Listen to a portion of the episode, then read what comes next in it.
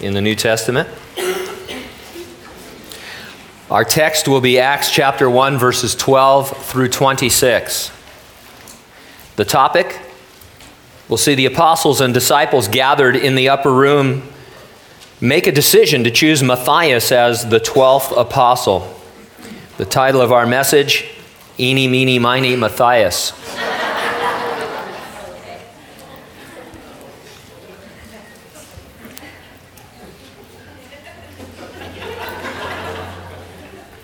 Verse 12. I'm just waiting for you to get there, that's all. Trying to be courteous. I'm done being courteous. Acts chapter 1, verse 12. Then they returned to Jerusalem from the mount called Olivet, which is near Jerusalem. It's a Sabbath day's journey. And when they had entered, they went up into the upper room where they were staying. Peter, James, John and Andrew, Philip and Thomas, Bartholomew and Matthew, James the son of Alphaeus, and Simon the Zealot, and Judas the son of James. These all continued with one accord in prayer and supplication with the women and Mary, the mother of Jesus, and with his brothers. And in those days, Peter stood up in the midst of the disciples. Altogether, the number of names was about 120, and said, Men and brethren, this scripture had to be fulfilled, which the Holy Spirit spoke before by the mouth of David concerning Judas, who became a guide to those who arrested Jesus.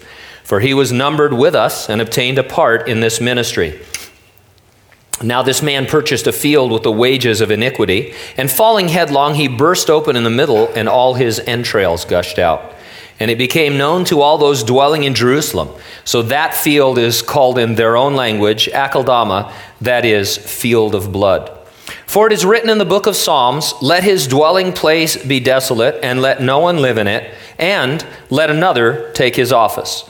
Therefore, of these men who have accompanied us all the time that the Lord Jesus went in and out among us, beginning from the baptism of John to that day when he was taken up from us, one of these must become a witness with us of his resurrection. And they proposed two Joseph called Barsabas, who was surnamed Justus, and Matthias. And they prayed and said, You, O Lord, who know the hearts of all, show which of these two you have chosen to take part in this ministry and apostleship from which Judas by transgression fell, that he might go to his own place. And they cast their lots, and the lot fell on Matthias, and he was numbered with the eleven apostles. Let's pray. Lord, it's our desire to learn more about you through your word in this passage of Scripture. We believe that you've chosen this for us this morning, Lord. Nothing really random in your universe, in your kingdom. And though we're all here together from many walks of life with many different situations, some of us being blessed, some of us being buffeted, these words can be translated by your Spirit to minister to us, to lift us up, to encourage us, to correct us, to teach us. Do all those things and more, we pray. And we pray it in Jesus' name. And everyone said, Amen. It's estimated that you make as many as 1,000 decisions each day. Most of your decisions are trivial, but some of them may be momentous. If you're a Christian, you not only make lots of decisions each day, but you want them to reflect your love for Jesus Christ.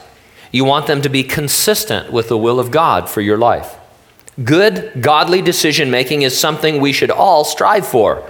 One way to grow in our own decision making is to analyze the good, godly decisions we discover when reading the Bible.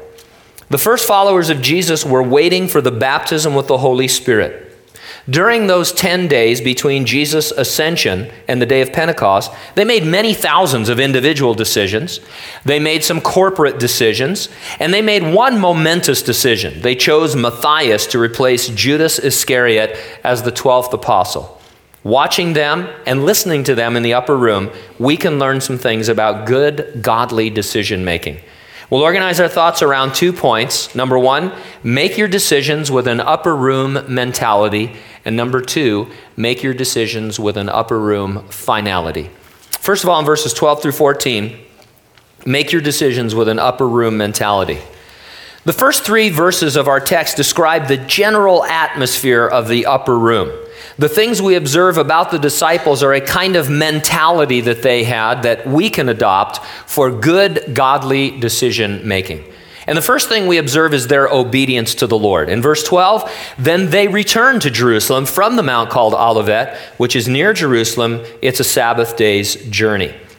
Just as he ascended from the Mount of Olives, the Lord Jesus told his disciples to return to Jerusalem and to wait there for the baptism with the Holy Spirit. And we see in verse 12, they did exactly that. And so we would say that they were obedient. They obeyed their Lord. And it may seem redundant, it may not seem like something that we need to talk about, but if you obey the Lord, you're going to find yourself exactly where you are supposed to be in the right relationships, at the right church, in the right job, all of these things. You're going to be where you're supposed to be. You're not confused or conflicted about previous decisions, and you can therefore make future decisions with a greater confidence. Sometimes, you know, if, as we disobey the Lord, we pile upon ourselves more and more bad decisions, and you almost don't know how to get, you know, where do you go back? Do you go back and start from this point, or do you go over here? What do you do at that point? And the Lord has to give us counsel and wisdom, but much better to just be in a place where you're submitted to the Lord. I'm obeying the Lord as, as I know how to do it with the help of His Holy Spirit. Believe that I'm in the place that the Lord wants me to be so that if I face a decision, I don't have any excess baggage right now that I haven't yet dealt with. And so uh, obey the Lord. Next, we observe their fellowship in verses 13 and 14. And when they had entered, they went up into the upper room where they were staying Peter, James, John, and Andrew, Philip and Thomas, Bartholomew and Matthew, James the son of Alphaeus, and Simon the Zealot, and Judas the son of James. These all continued with one accord in prayer and supplication with the women and Mary, the mother of Jesus, and with his brothers. Now, it, it, this is the upper room, and it's emphatic in the text, and that is uh, probably the same one in which they had shared a Last Supper with Jesus. It would have been obviously a large upper story over a home. This one could easily accommodate 120 people. The 11 remaining disciples are listed, many for the last time in Scripture. It isn't that they weren't as important to the Lord or to His work. It's just that their work wasn't necessary to record in Scripture, it's recorded in heaven. We have a celebrity mentality. Uh, we, if people are in the news, we feel like they are successful, that their career is advancing, and, and good things are happening to them. And then every once in a while they do these shows, Whatever Happened to, and you think, yeah, whatever happened to that guy? I was watching, I think I was, uh, it, was it was Bill O'Reilly the other night I was watching, and they had uh, the guy who was in the original Dukes of Hazzard television series, and he was talking about what a phenomena the Dukes of Hazzard television series was back uh, whenever it was, I think probably in the 70s. And uh, he had like an eight year run where he was like a rock star, the Duke of Hazzard. And then for the last, I don't know, 30 years, he's been a nobody. And, and that's the way we think. We have this celebrity mindset, or, you know, we want to see achievements after a person. And, and here we see that almost none of these apostles of the Lord uh, are recorded in terms of what they did after this time. The book of Acts, I told you last week, there's a lot about Peter. There's a lot about Paul, who wasn't even one of these original guys. James is mentioned a couple of times. John has one or two mentions, and that's really it.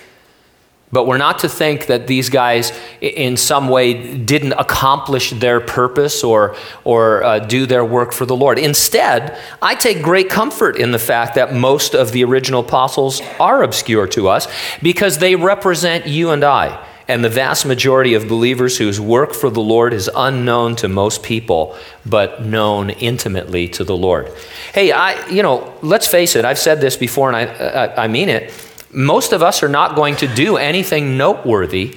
Uh, you know, we're, we're not going to be reported on in Christianity today, or uh, we're not going to, you know, hit the, uh, we're not going to be on Bill O'Reilly. You know, at least the Dukes of Hazzard guy was on Bill O'Reilly. He was somebody. I remember in the first Rocky movie, Rocky says, At least you had a prime. He never had a prime.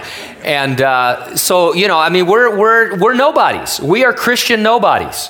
We're quietly living in uh, the most beautiful place in the world, Central California. Oh, what's the matter? And uh, I meant that with all my heart. I love California. Anyway, uh, we're quietly living here, raising our families, preaching the Lord, doing these things. We're, we're really not on anybody's radar. We don't want to be, but we're not. And there is a tendency sometimes in our individual lives, no matter how much or little influence we have, to think that we're nobodies. Next time you think you're a nobody, try and remember what Bartholomew did. This guy, I mean, imagine you're an apostle. You're mentioned in the first chapter of Acts, and you're thinking, okay, where's my stuff? I did stuff, and, they're just, no. And so we don't need that. We're, we're not looking for that. And the sooner we get over things like that, the better it'll be and the more free we are to just serve the Lord and to just be content. One of the biggest problems in the Christian life is learning to be content where God has put you. We just talked about being where you're supposed to be. A lot of times people are not content where they're supposed to be in the life that they have. Uh, and, and so we need to learn to be content. Among the women, all of Mary's were probably there. Mary Magdalene, who recently starred in the Da Vinci Code. Uh,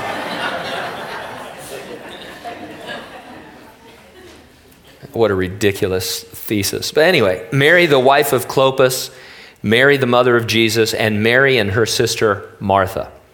Now, I'm not going to spend any time pointing out that Mary was called the mother of Jesus and not the mother of God, which is a blasphemy or that she fades from the scene after this mention, or that no one prayed either to her or through her, or that she considered herself a humble disciple in need of the baptism of the Holy Spirit just like everyone else, or that no special place of authority or influence was given to her while Jesus was alive, uh, before his death or after his death. I'm not going to talk to you about that at all. Jesus' brothers were there, half brothers really.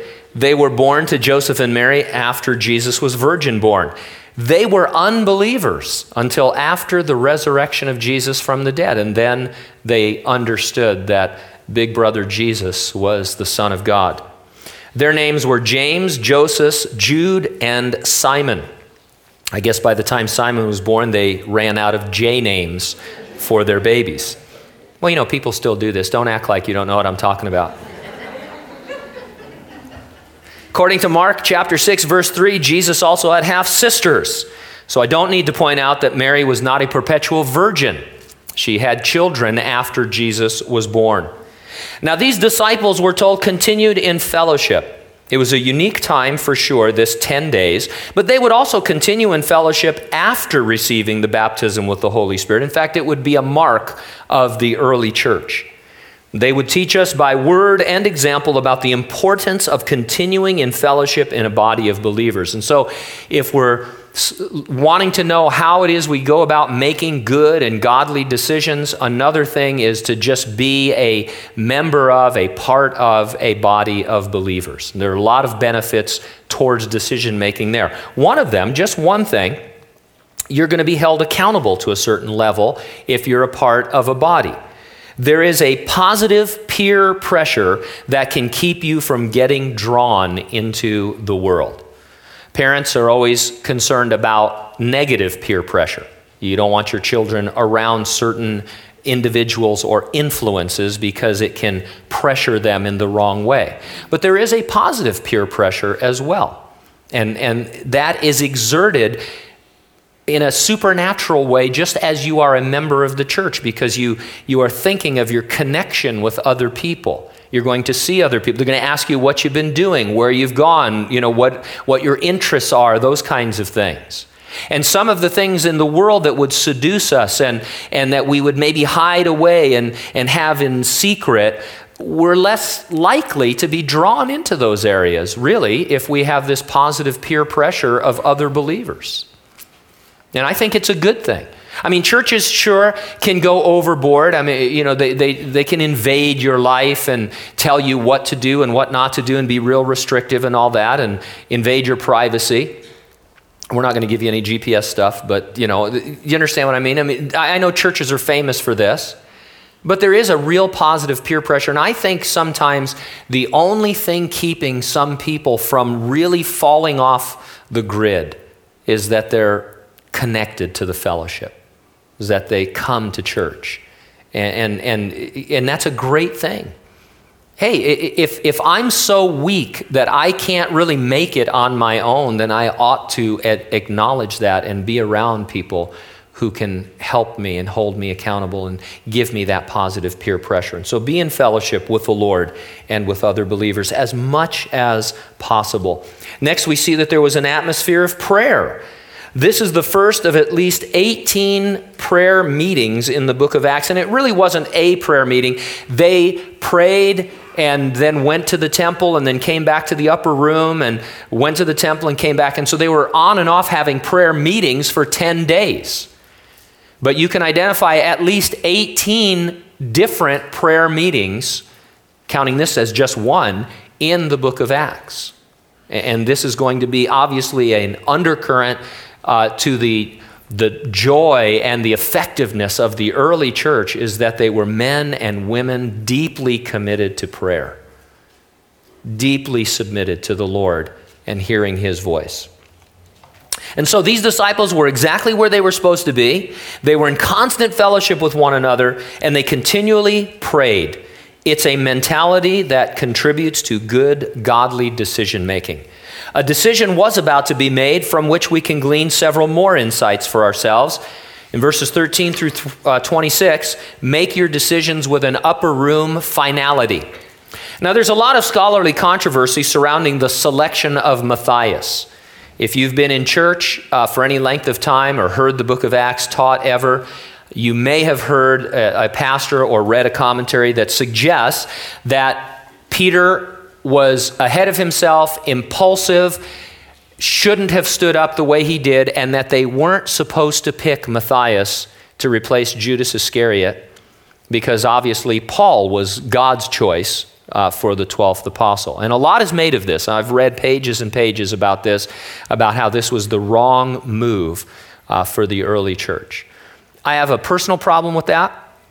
The personal problem is I'm going to see Peter one day in heaven, and I'm not sure that he was wrong, and I don't want to be telling hundreds of people that Peter was wrong sounds like gossip or backbiting almost. I mean, the Bible doesn't say he's wrong.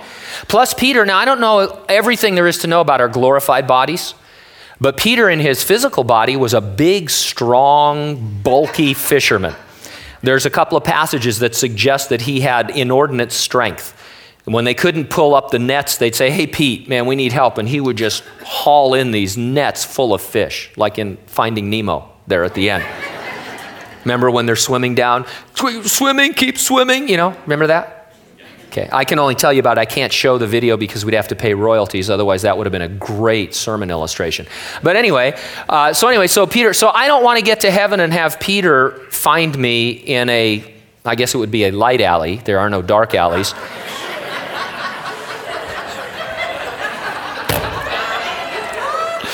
but more to the point, biblically, we want to be biblical. My personal opinion notwithstanding, the, cho- the choosing of Matthias was necessary and it was of the Lord, and I know that because a little bit later on in the book of Acts, after we've forgotten this Matthias controversy, a situation arises in the early church where they are not taking care of the widows properly.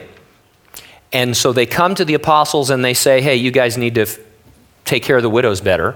And uh, they say, it's not for us to leave the Word of God and prayer and to serve tables, so you pick out seven men among you, and it's the beginning of the deacon ministry of the, uh, of the church.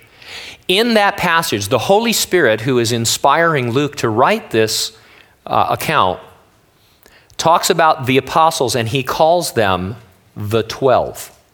He doesn't call them the 11 and this other guy we shouldn't have chosen. He calls them the 12. And he puts his stamp of approval on the fact that Matthias was to be chosen as the 12th apostle.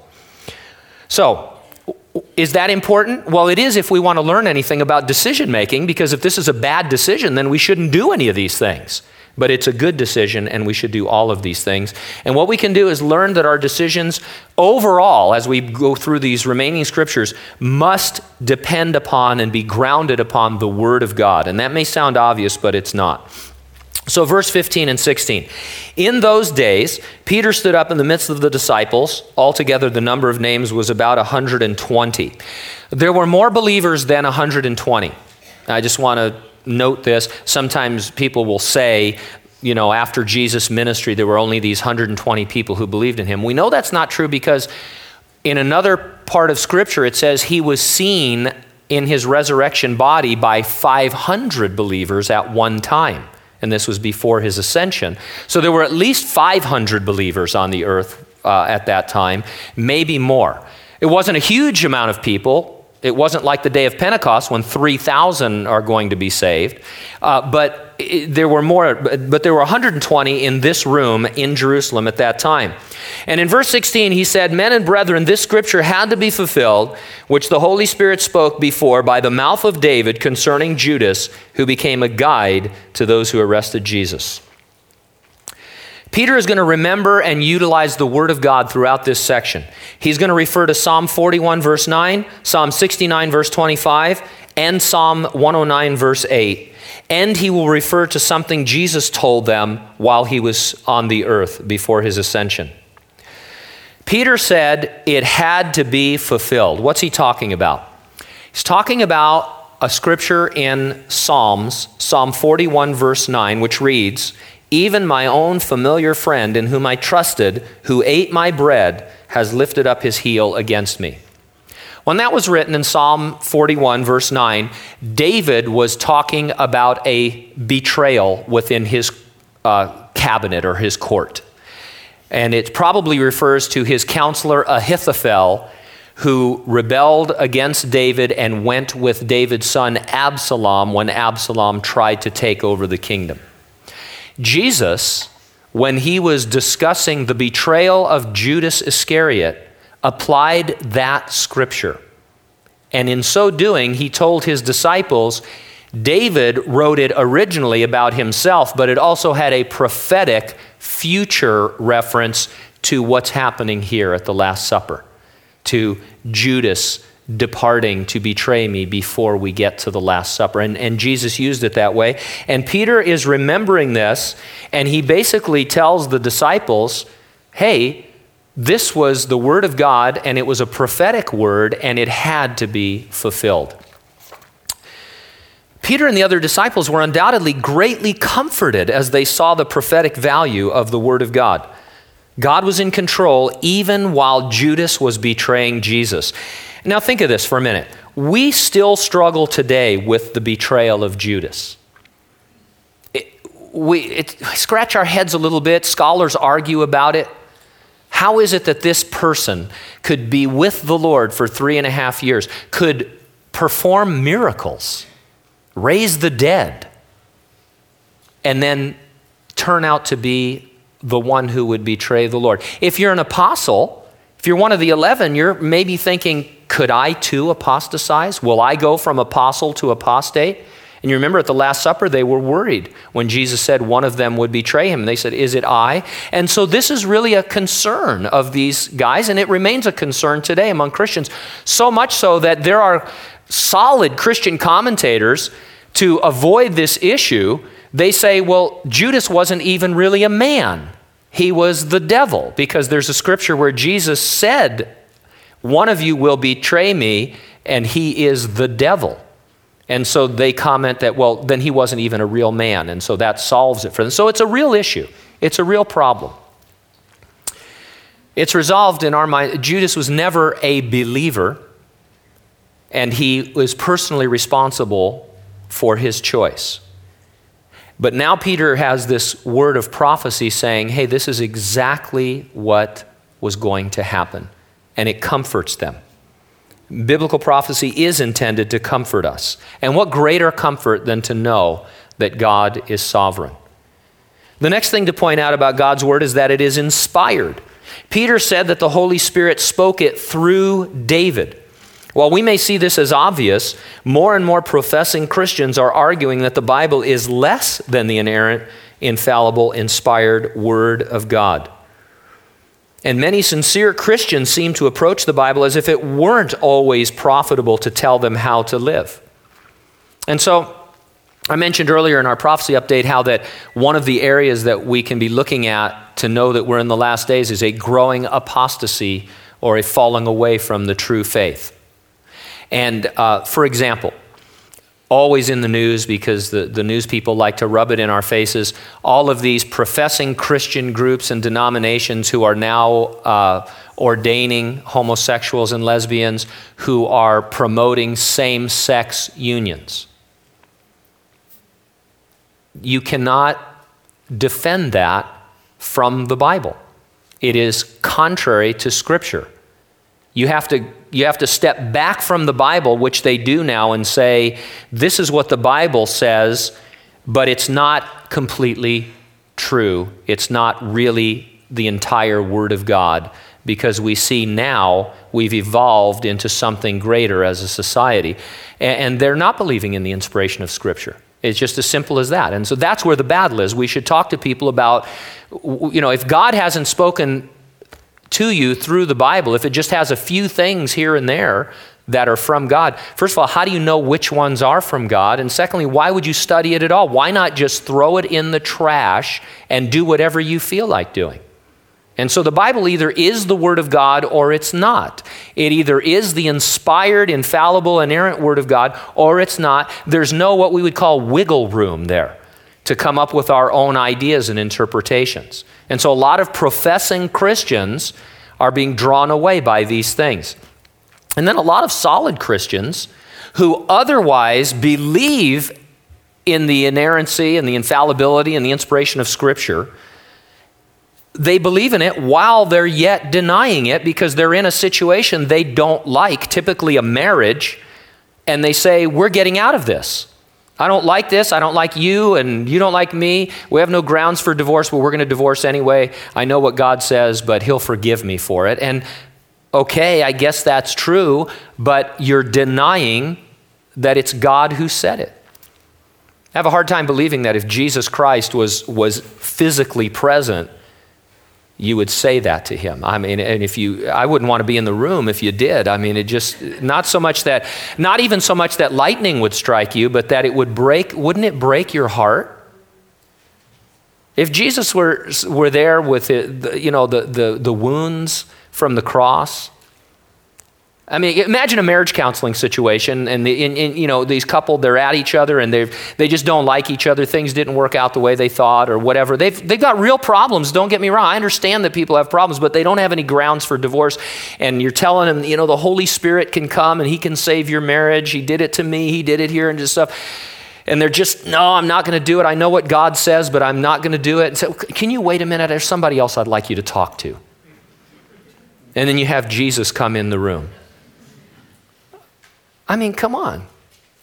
I would think that, they, but, but a lot of times, and not just in marriages, but in a lot of other areas, we have a tendency to say, well, I, I do believe it's the inspired word of God. I'm just not going to obey it right now.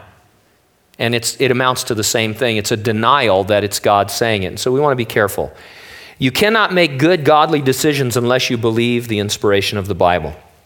Now, then, Peter and Luke, in a parenthesis, discuss the events surrounding Judas Iscariot. Verse 17, for he was numbered with us and obtained a part in this ministry. And then Luke, uh, in verses 18 and 19, adds these graphic details. Now, this man purchased a field with the wages of iniquity, and falling headlong, he burst open in the middle, and all his guts gushed out. And it became known to all those dwelling in Jerusalem. So that field is called in their own language Akeldama, that is, field of blood. When you put all the biblical accounts together, you learn that Judas hung himself, and then either the rope or the branch broke, causing him to fall on jagged rocks beneath, where he burst open on the rocks and all his guts gushed out. I don't know why I like saying that. Verse 20 For it is written in the book of Psalms, let his dwelling place be desolate, and let no one live in it, and let another take his office. Convinced of God's sovereign purpose concerning Judas, Peter is now open to the Holy Spirit reminding him of two other scriptures Psalm 69 and Psalm 109. Psalm 69 seems to describe what happened to Judas. And Psalm 109 talks about what they should do about his empty office. Again, the original application of these Psalms was for King David, but they had a prophetic application for David's descendant, Jesus Christ, and for his disciples. And so, really, the Holy Spirit took the Word of God he had inspired, and he had Jesus apply it prophetically to Judas, and now he has Peter apply it prophetically to Judas. I want to suggest to you that the Holy Spirit is still capable of taking the written Word of God and applying it prophetically to our lives, to your life. Maybe not as dramatically as dissolving the dilemma of Judas or choosing the next apostle. But if you're open to it, and you should be, let the Word of God dwell in you richly. Read the Word of God, and as you're needing to make decisions, there will be times, more times if you'll open yourself up to it, where the Lord will give you a scripture, a story from scripture, an area of scripture that will speak to your situation and will resolve the dilemma or make the decision for you. And, and we just need to be a little bit open to this. We want to be careful, pray about it, get counsel about it, because you know people use the word of God for all kinds of crazy things too. But, you know, as you're walking with the Lord, growing in sensitivity to His Spirit, He will speak to you through His Word in this way. Uh, and what a great comfort to know not only that God is in control, but that God knows your situation and can minister to you through the Word of God. Verse 21 Therefore, of these men who have accompanied us all the time that the Lord Jesus went in and out among us, beginning from the baptism of John to that day when he was taken up from us, one of these must become a witness with us of his resurrection. And they proposed two Joseph called Barsabas, who was surnamed Justus, and Matthias. Why these particular criteria? Well, I believe that they were according to the Word of God. Jesus once told these apostles in Matthew chapter 19, verse 28, this is Jesus speaking, he said, Assuredly I say to you that in the regeneration, talking about the coming kingdom, when the Son of Man sits on the throne of his glory, you who have followed me will also sit on 12 thrones judging the 12 tribes of Israel. Jesus was talking to his disciples when he said, You who have, in the past tense, followed me. He's talking to the 12, but he was talking to other disciples who were there as well. And Peter now takes this literally to mean that someone who had been among them from the entire time of Jesus' ministry is a person that Jesus had in mind to take the place of Judas and eventually sit on that 12th throne. Because, you know, God wasn't done with these guys in the first century, and He's not done with them after we're taken up to heaven, after the tribulation. In the kingdom, they're going to have work to do as well. And so, Peter says, hey, we can put Judas into perspective. And now we know where he's gone, and it's all biblical, and we should fill his office with another. And because of what Jesus said, we ought to do it with somebody who meets the criteria that Jesus laid out. And so it's, it's really very biblical. Everything, it's being led by the Spirit as the Holy Spirit gives Peter these particular verses that all fit in together to lead them to this point. And by the way, while we are excited about a prophetic application of Scripture, finding a verse that speaks to our need at that particular moment, don't neglect the literal application of Scripture. Peter said, Hey, this is exactly what Jesus said we should do. And the truth is, though we do make thousands of decisions every day, perhaps, and sometimes have to make momentous decisions like who to marry and what job and what career and those kinds of things, most of our decisions are made for us, and even the big decisions are always framed by things that are already decided for us. For example, you want to get married. Well, you already know you have to marry a Christian, a solid Christian, somebody who loves the Lord uh, because that's what the Word of God says. And so it's not, so yes, it's kind of freaky, you know, who am I going to marry and how's, how am I going to find that person and does that, you know, and all that kind of stuff. But you do have some parameters already. If you're out in the business world, if you're at school, if you're in a marriage, there are many boundaries and parameters. Many decisions have already been made for you. Things that you can do, things that you can't do, things that you should do.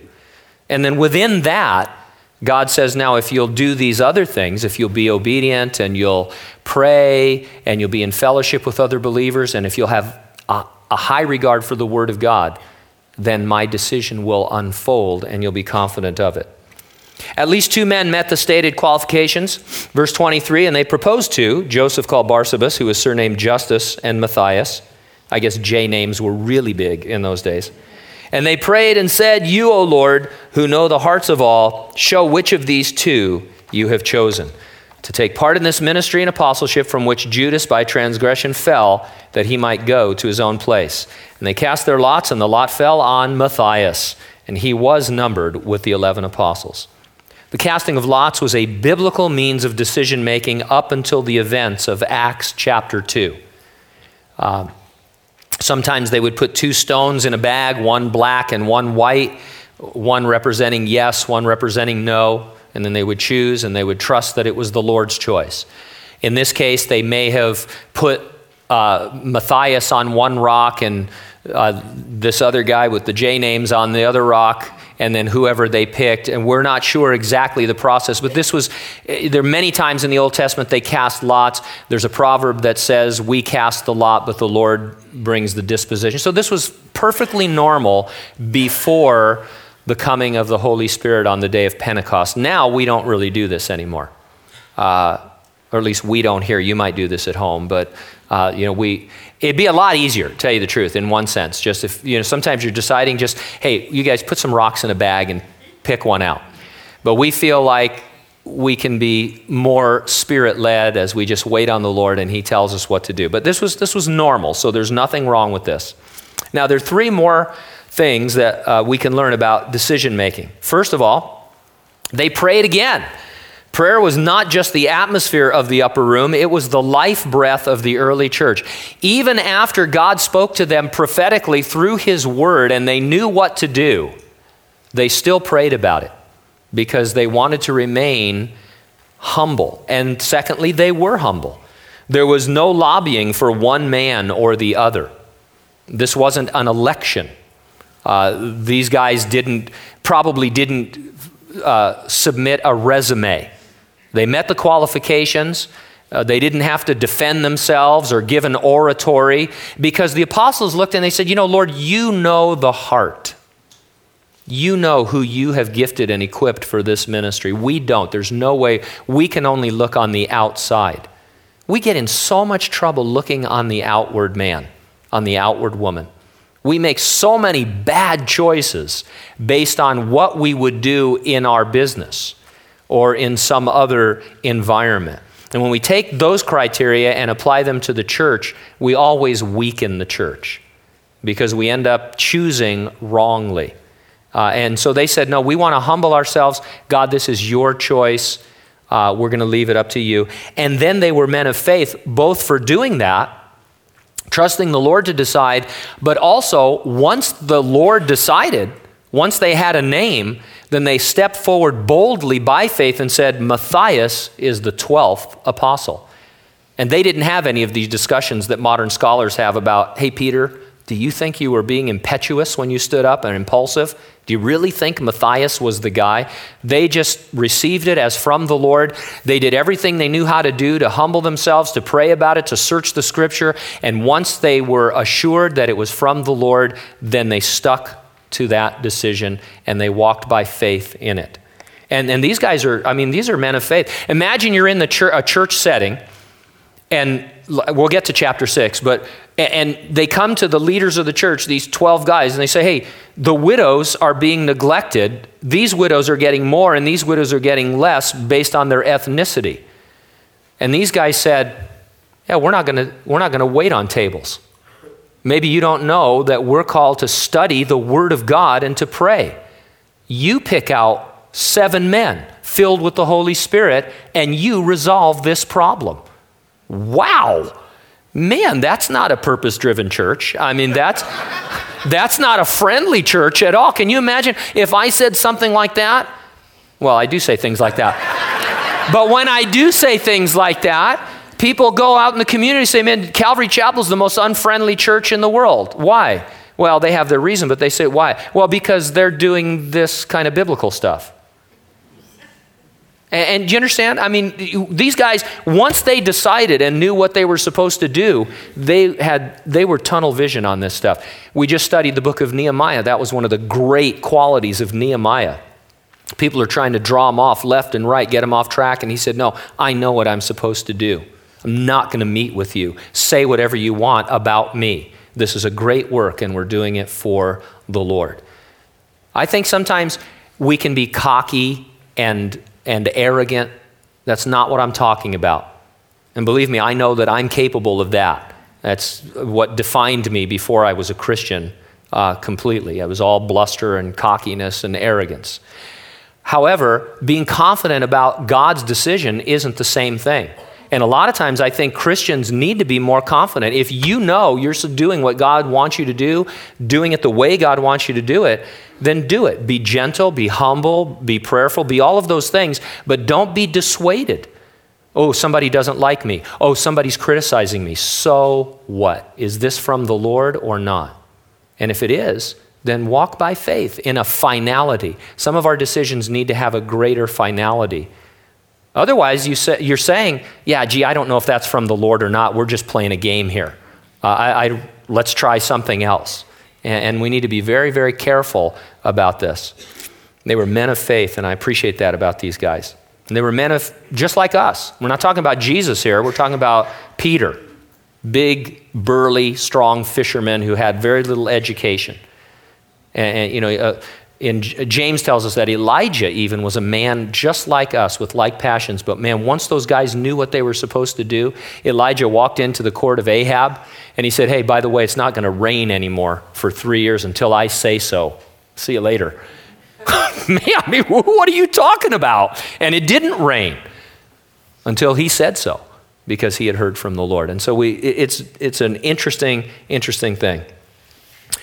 Let's apply the word. You need to make a decision. Make sure you are where you ought to be. And I don't mean just physically, I mean spiritually. Where are you supposed to be? Be there. Second, be in close fellowship with other believers. Third, be praying. Pray it through, be praying about it all the time. Fourth, hold the Word of God in the highest possible regard. Have as a prerequisite in your heart that if the Word of God tells you what to do, you will do it. No matter how difficult, no matter what your feelings are, you're going to do it. Fifth, search out the Word of God for principles and precepts that are already laid down and for prophecies maybe that God would give to you. Sixth, pray about it some more. Seventh, humble yourself before the Lord. Tell Him that any decision He makes, you'll accept. And then finally, eight, step out in faith, confident in the finality of your decision. If you're not a Christian, there's only one decision that is of any real consequence. It's your decision to confess that you're a sinner, that you're in need of the only Savior, the Lord Jesus Christ. People say that there are many roads that lead to God. I was just reading, um, I'll tell you more about this later because I want to get the quote right, but I was reading about one of the uh, individuals being considered as the next president of the United States and uh, he professes to be a Christian, and he's quoted as saying that there are many roads that lead to God, many faiths. Well, the truth is, all roads lead to God. However, you don't want to get there on some of those roads. You know, you know what I'm talking about? Everybody is going to stand before God one day. There's a narrow road that leads to salvation. Jesus said, I am the way, the truth, and the life. No one comes to the Father to be saved except by me. And so that's the road of salvation. But everybody's going to stand before God at the great white throne judgment of God. You're a Muslim, you're a Buddhist, you're a Hindu, you're a Zoroastrian, you're an atheist. I just like saying that too. You're a Zoroastrian with your entrails hanging out. I don't. Anyway, everybody's going to come to God. But at the great white throne judgment of God, there's no hope of getting into heaven. It's a, it's a revelation that you missed the one way of getting into heaven, that you had the opportunity and blew off the responsibility and instead trusted in yourself or your own works through some of these other weird religious systems or philosophies, and you're going to find that it's too late. And so there's a sense, if somebody ever says to you, all roads lead to God, blow their mind and say, you agree with that. But they need to be on the one road that leads to salvation because they don't want to end up on that broad path that leads to destruction. And so, really, there's only one decision that you have to make this morning if you're not a Christian, and that is will you accept Christ as your Lord and Savior? Because if you won't, you're going to see God, but it's not the way that you think. Let's pray. Father, we do thank you for these things. They're precious, as always. They're too much for us, they overwhelm us. There's a sense in which we, in our spirit, Lord, fall before you prostrate and, and, and just don't know what to do. But we thank you, Lord, that you trust us with these things and you tell us what we need to know and we listen to them. And hopefully, Lord, we begin to apply them by the ministry and power of your Spirit. Maybe we've made some decisions that have been wrong, Lord. I pray that you would give us some wisdom on how to deal with those. Maybe we're facing some decisions today and encourage us, Lord, in some of these areas to search your word, trust your word, to spend more time in prayer, to get the opinion and counsel of other Christians, Lord, in our fellowship, and all of those things that we've talked about.